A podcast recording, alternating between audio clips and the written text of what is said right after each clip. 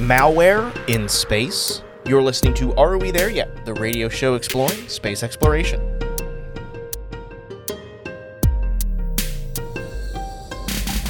Hi, I'm Brendan Byrne.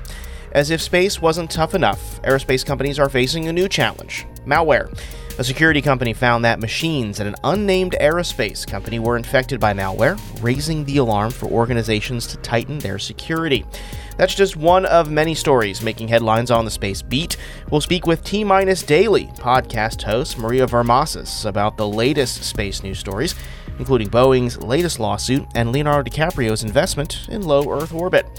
Then, what happens if you barf in space? An important question from a young space fan that gets an answer in a new book, Space Care. We'll speak with author Jennifer Swanson about burning questions from young enthusiasts about space travel and health. That's ahead on Are We There Yet? here on 90.7 WMFE News. Wireless solar power harnessed from space. Malware infects aerospace computers. Leonardo DiCaprio invests in low Earth orbit. Boeing faces a lawsuit. And NASA is concerned about delays to its Artemis program. These are some of the latest space news headlines. Here to break down these stories and more is host Maria Varmazis, host of the podcast T Minus Daily. Maria, thanks for joining us. Thank you so much for having me. I'm psyched to be here. Psyched to have you on here. Um, so lots going on um, that you cover every day in in your podcast. We're gonna kind of take a sampling of some of these these big space news stories you've been you've been following uh, over the past few days. First of all, this one's super interesting. Um, malware that is targeting the aerospace defense sector. Um, that sounds absolutely terrifying. Uh, what's going on, and should we be worried?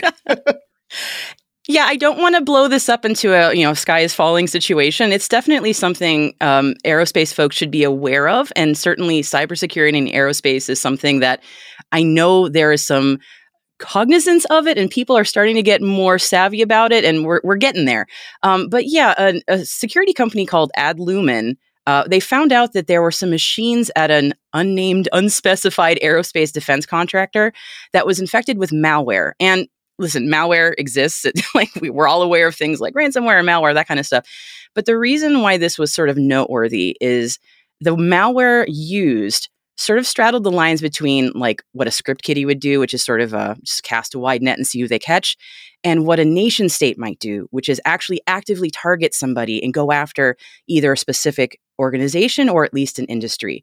So with malware, especially with uh, cutting edge security research, there's a lot of stuff that we don't often know ahead of time. We don't necessarily know in this case, like who actually sent this malware at this defense contractor.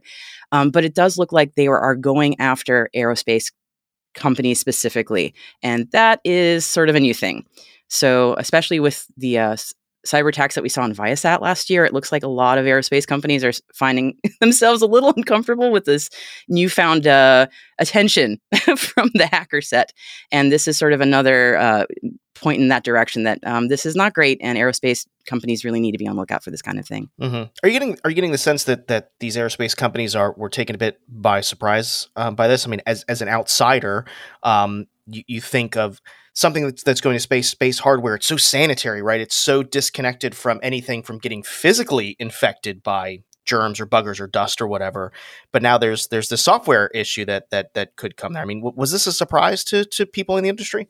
You know it's funny. I think some for some folks it isn't because they've they're thinking in the sense of you know it's a computer. Computers are vulnerable. Anything with like any kind of computer component it's going to be vulnerable in some way but especially as the commercial sector explodes in, in growth and there's a lot of commercial off the shelf options out there, you've got things that are connected to the internet that gives a way in for hackers. You've got all these systems that are sort of uh, expanding at scale that also gives a way for if you know if one of those is vulnerable they're all vulnerable in a way um, it, it does seem like people are becoming aware of this as being a risk but there is some element of oh we better we better get on this because it's it was a priority yesterday fascinating stuff.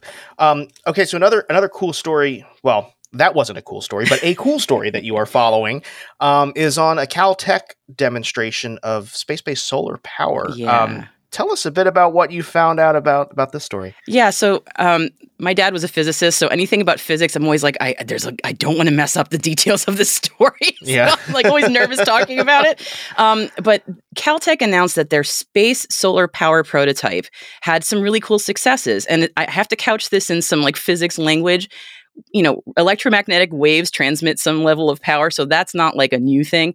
But what they did is um, they transmitted power from one spot on essentially their satellite to another spot.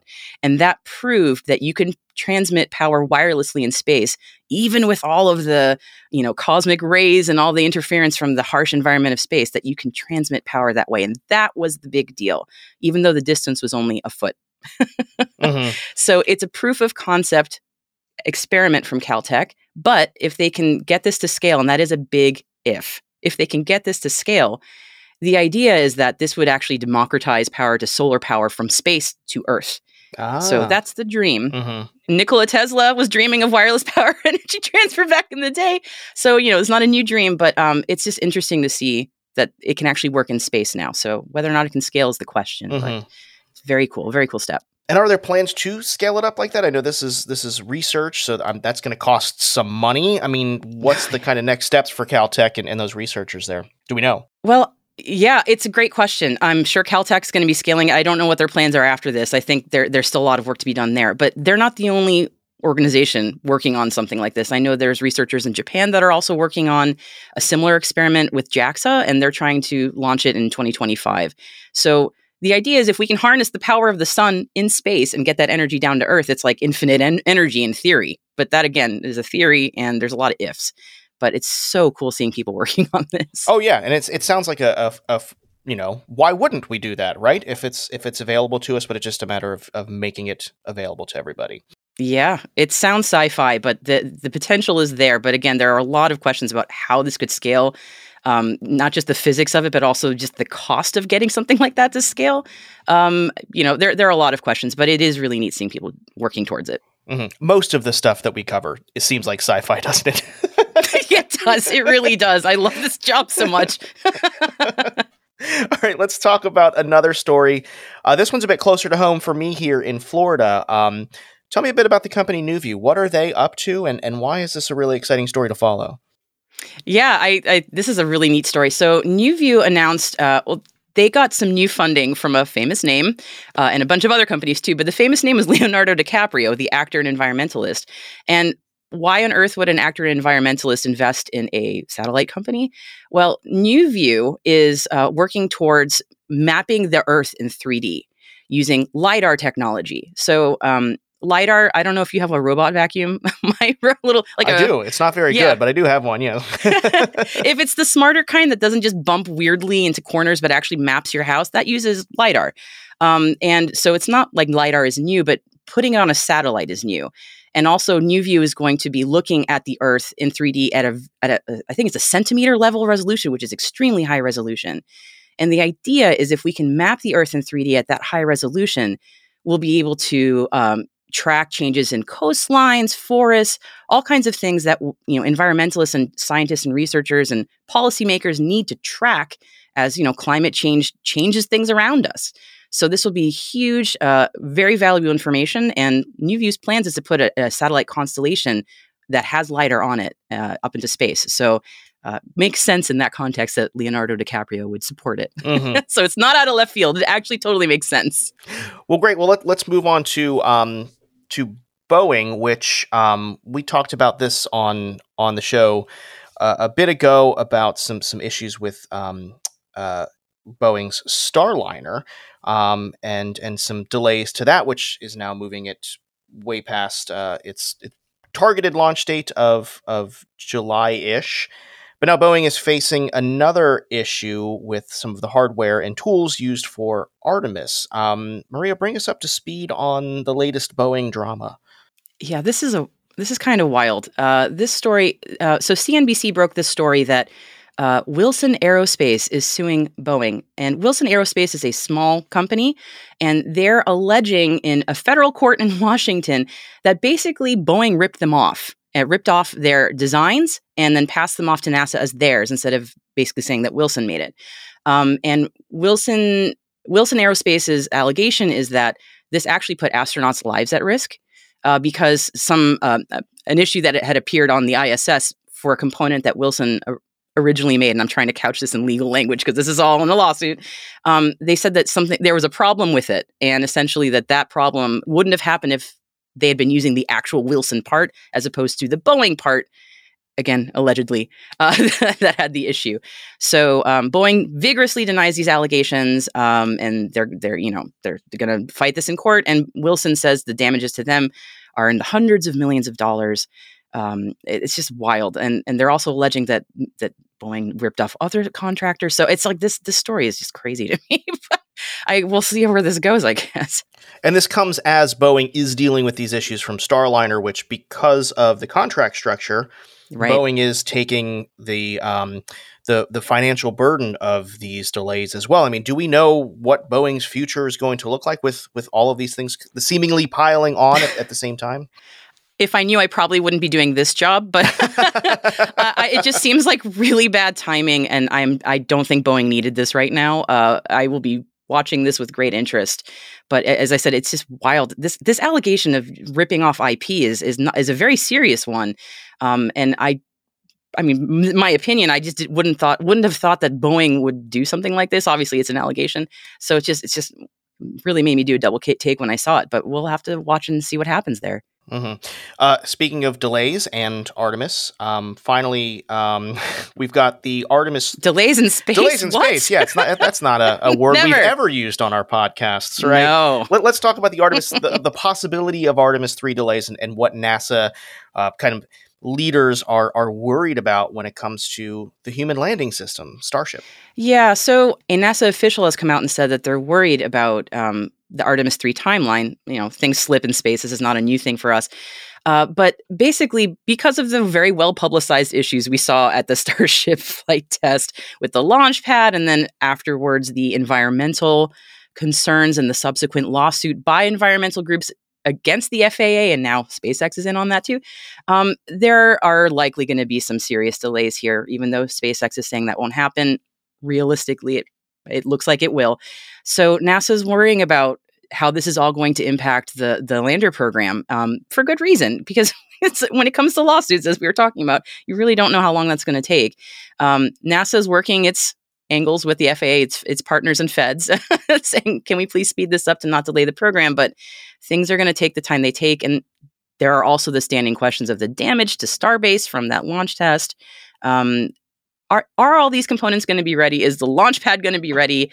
Lots of unknowns. So I, I think it makes sense that NASA's concerned, but fingers crossed on that. And and finally, Maria, as as the host of T Minus Daily, you've got your ear to the ground when it comes to you know a lot of these stories. And what are some of the things that that you're going to be looking at, um, you know, in the second part of of this year? Well, there's there's a lot going on in commercial space, federal space, military space. I mean, right now for a lot of folks, it's access to capital is a big concern.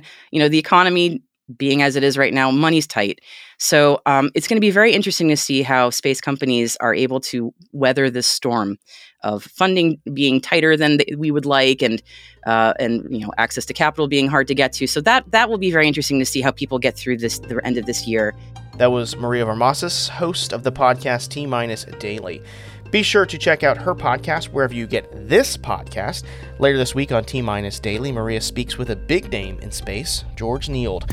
Still to come, what happens if you puke in space? Um, but for that one, I remember her response was basically like, uh, don't do it in the first place, right? like if you're gonna throw up, throw up into a bag, right? You don't want to be the person who has to, you know, go around and collect everything. And I thought that was really funny. Burning questions about space travel from kids answered. Are we there yet? Is back in a minute here on 90.7 WMFE News.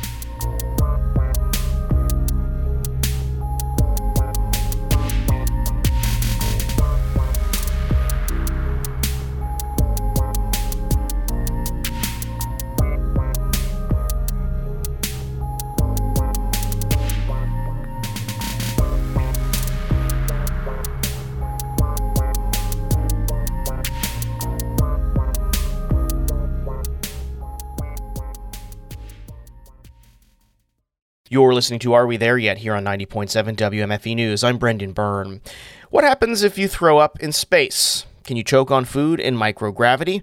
And do cuts take a longer time to heal in orbit? These are all questions asked by young kids and the subject of a new book from the Mayo Clinic Space Care, a kid's guide to surviving space puts these questions to experts, including NASA astronaut Megan McArthur, with the aim of inspiring curiosity into space exploration. So, here to talk more about the book and give us the answers to those questions is Space Care author Jennifer Swanson. Jennifer, welcome to the show. Thank you for having me, Brendan. I'm excited to be here.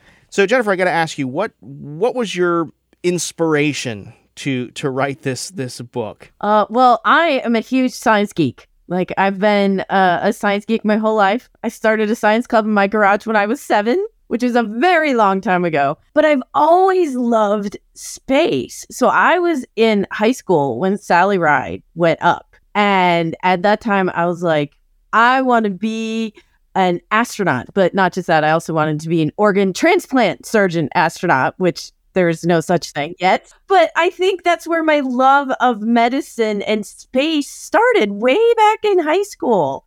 So um, when I was asked to write this book, the editor that approached me was basically like, "We thought of you," and I was like, "Well, yay, of course you did, because this is two things that I love." And so it was that moment that that Sally Ride moment that was kind of what raised your interest in this topic in the first place. Absolutely. I mean, I'd always I wanted to be a doctor since I was nine. I wanted to be a pediatrician, um, but I never thought about you know kind of being a a medical doctor in space. And she was the first woman to do this, and I was like, whoa, maybe I, I could do that maybe i get motion sickness so probably not but but maybe. So so the book is is space care. It's it's targeted at at younger readers who have these really interesting questions about space travel. We'll get into some of those questions later on in this conversation but but what what do you want your readers to take away from when they pick up this book? So the cool thing that i thought um so as you know, and hope the readers will find out, I got to interview astronaut Megan McArthur, which was just amazing. It was amazing. But the cool thing I thought about was when we were talking about this, she's like, we as humans don't just go up into space. We are also kind of medical experiments, right? Like they're learning from us, and the astronauts have to do a whole bunch of medical tests while they're in space so that scientists here on Earth can learn how humans behave in microgravity. And that's something that I don't think a lot of kids or maybe a lot of adults understand. And that's what I found really cool about writing this book. Mm-hmm. They're orbital guinea pigs. Exactly. and th- and they're fine with that by the way here on earth we'd be like no no i'm not doing that so as we mentioned the the book is it's geared towards a younger audience um, it's based on questions from from young people um, but science and medical and biotechnology, it's a very, very complex topic. So, walk me through your process of how you take such a complex topic and, and turn it into something that is digestible for a young person. So, um, that's what I do in like all of my books. I love writing about technology. For me, in my head, I think like a nine or 10 year old when I approach a topic. And I think, okay, I have to use an analogy that they would understand. Like, big as a football field or you know small as a basketball or something like that. Um, but then i i think about questions like okay if i were a 10 year old i'd want to know you know is it cool to float or do you get tired of floating? Like how do you sleep? And so that kind of drives how i put together a book and how i write a book. I'm really answering all the questions in my head that i think a 9 or 10 year old kid would want to know because that's me well, let's talk about what uh, what those actual kids uh, wrote about in the book, and and there's some there's some fantastic questions in here. But our intern Amy Diaz picked uh, picked three questions, so I'm going to throw them to you and, and, see if you can give us a bit of a preview from the book. So uh, the first one, and I actually have this question too: uh, How do you clean up things like vomit in space? Obviously, that's going to be a big challenge because that's floating around everywhere and probably not a good thing to have all that stuff flying around in your in your space capsule, right? How do you deal with that? Yeah, that that would not be fun. Um so the cool thing is is that a lot of these questions Megan herself answered. Um but for that one I remember her response was basically like uh, don't do it in the first place, right? like if you're gonna throw up, throw up into a bag, right? You don't want to be the person who has to, you know, go around and collect everything. And I thought that was really funny. She said, but the cool thing is they use the bags like, you know, that we find in the back of the seat pockets of the air, you know, on planes, those are kind of the bags they use. But she also went a little further, you know, make sure you create a really good seal around your mouth. Okay. So, you know, but they do clean the ISS. So if you think you can go to space and not do chores, this is not the place for you. um, they use all of those wipes, microbial wipes, to wipe down surfaces because food gets everywhere and all that kind of stuff. That's another way to clean it up. Yeah. Well, I mean, that's actually good advice um, for uh, a, an earthly person who may be getting motion sickness on an airplane, right? Make sure you have a good seal on that barf bag when you're on the. Yeah, yeah. All right. An- another one um, that you tackled in the book. Uh, what happens if food gets stuck in your throat in space? That sounds absolutely terrifying. Yeah, so she said, hopefully you can drink water. I mean, it's kind of like on Earth, you can drink water, but if they have to, they can do the Heimlich maneuver in space, but you have to brace yourself to do it. So we don't think about it. Here on Earth, someone will your someone stands up behind you and kind of pushes up and inward and it works. In space, not so much because you have nothing to push off on. So you'll notice there's lots of handholds and footholds. And so you can do stuff like that. But usually, if you cough or you drink water, hopefully that gets things going and you don't have to do something like that. Yeah, Newton's law would not be uh, uh, very helpful in that particular instance. Unfortunately, no. um, and an- another great one um, do cuts take longer to heal in space? And, you know, this one surprised me too. The answer to that was yes, they can, because when you're in space, your immune system kind of tamps down a little bit. There's so many things going on. The pressure affects the blood in your body. Um, you actually have less blood in your body, and a lot of it rises up. Um, but there's also tiny bits of bacteria that that are in the area in the ISS. I mean, they have amazing uh, purifiers that pull most of it out, but it is an enclosed space. And so sometimes you can get bacteria in there. That's why they really pay attention to cuts and they clean them out well and they put the antibiotic ointment on it and all that kind of stuff um, to take care of them really well so they don't get infected. Jennifer, we talked how, how as a kid you wanted to be an astronaut, you wanted to be a, a medical doctor in space. What would you think younger you would have thought of of space travel if they had a book like this to begin with? Oh, I would have loved it. Um, I would have thought it was amazing. A lot of the um, nonfiction books when I was a kid were more like textbooks. And um, this one hopefully captures your curiosity and makes you want to learn more. Maybe a kid reading this will want to be a doctor or go into space or be one of the amazing technicians and engineers that helps design um, some things that go into space because there's so many things you could do in the space program. Did you find that there was kind of a through line with the questions that you got from kids? I mean, I, have I've had kids ask questions at, at, at Q&A events that I've done with with people in the space program and they have this kind of, you know, inherent sense of wonder and curiosity. I'm, I'm wondering if, if if you gathered that from from these questions that you you got from the young kids that that helped with the book. I mean, absolutely. You know, it, it's just like I said, it's it's all about curiosity and following your own curiosity. So some things that I had already written came in as questions later from the kids. And I was like, oh, cool. That means, yes, I'm doing a good job of thinking like a kid. But I love the unusual questions, right? Because kids will ask things and, and they have no filter. They'll be like, okay, how do you go to the bathroom in space? I want to know the whole thing. Explain it for me, you know, from the beginning to end. So we have a fairly decent, you know, we have a picture and a almost, not quite, step by step explanation of how that works because let's face it everybody's curious about that question and that's what i love about kids is they don't have a problem asking that and you know i mean these kids are going to have far more opportunities to travel in space than than you and i um, you know, I'm wondering what your sense is as to the importance of something like this, and and also, you know, in working with Megan McArthur on this, you know, did did she recognize the the importance of really training the next generation to take this leap in into space because they will have a greater opportunity than you and I would. Oh, absolutely. Um, Megan is all about um, promoting STEM and science and space for and you know exploration for kids.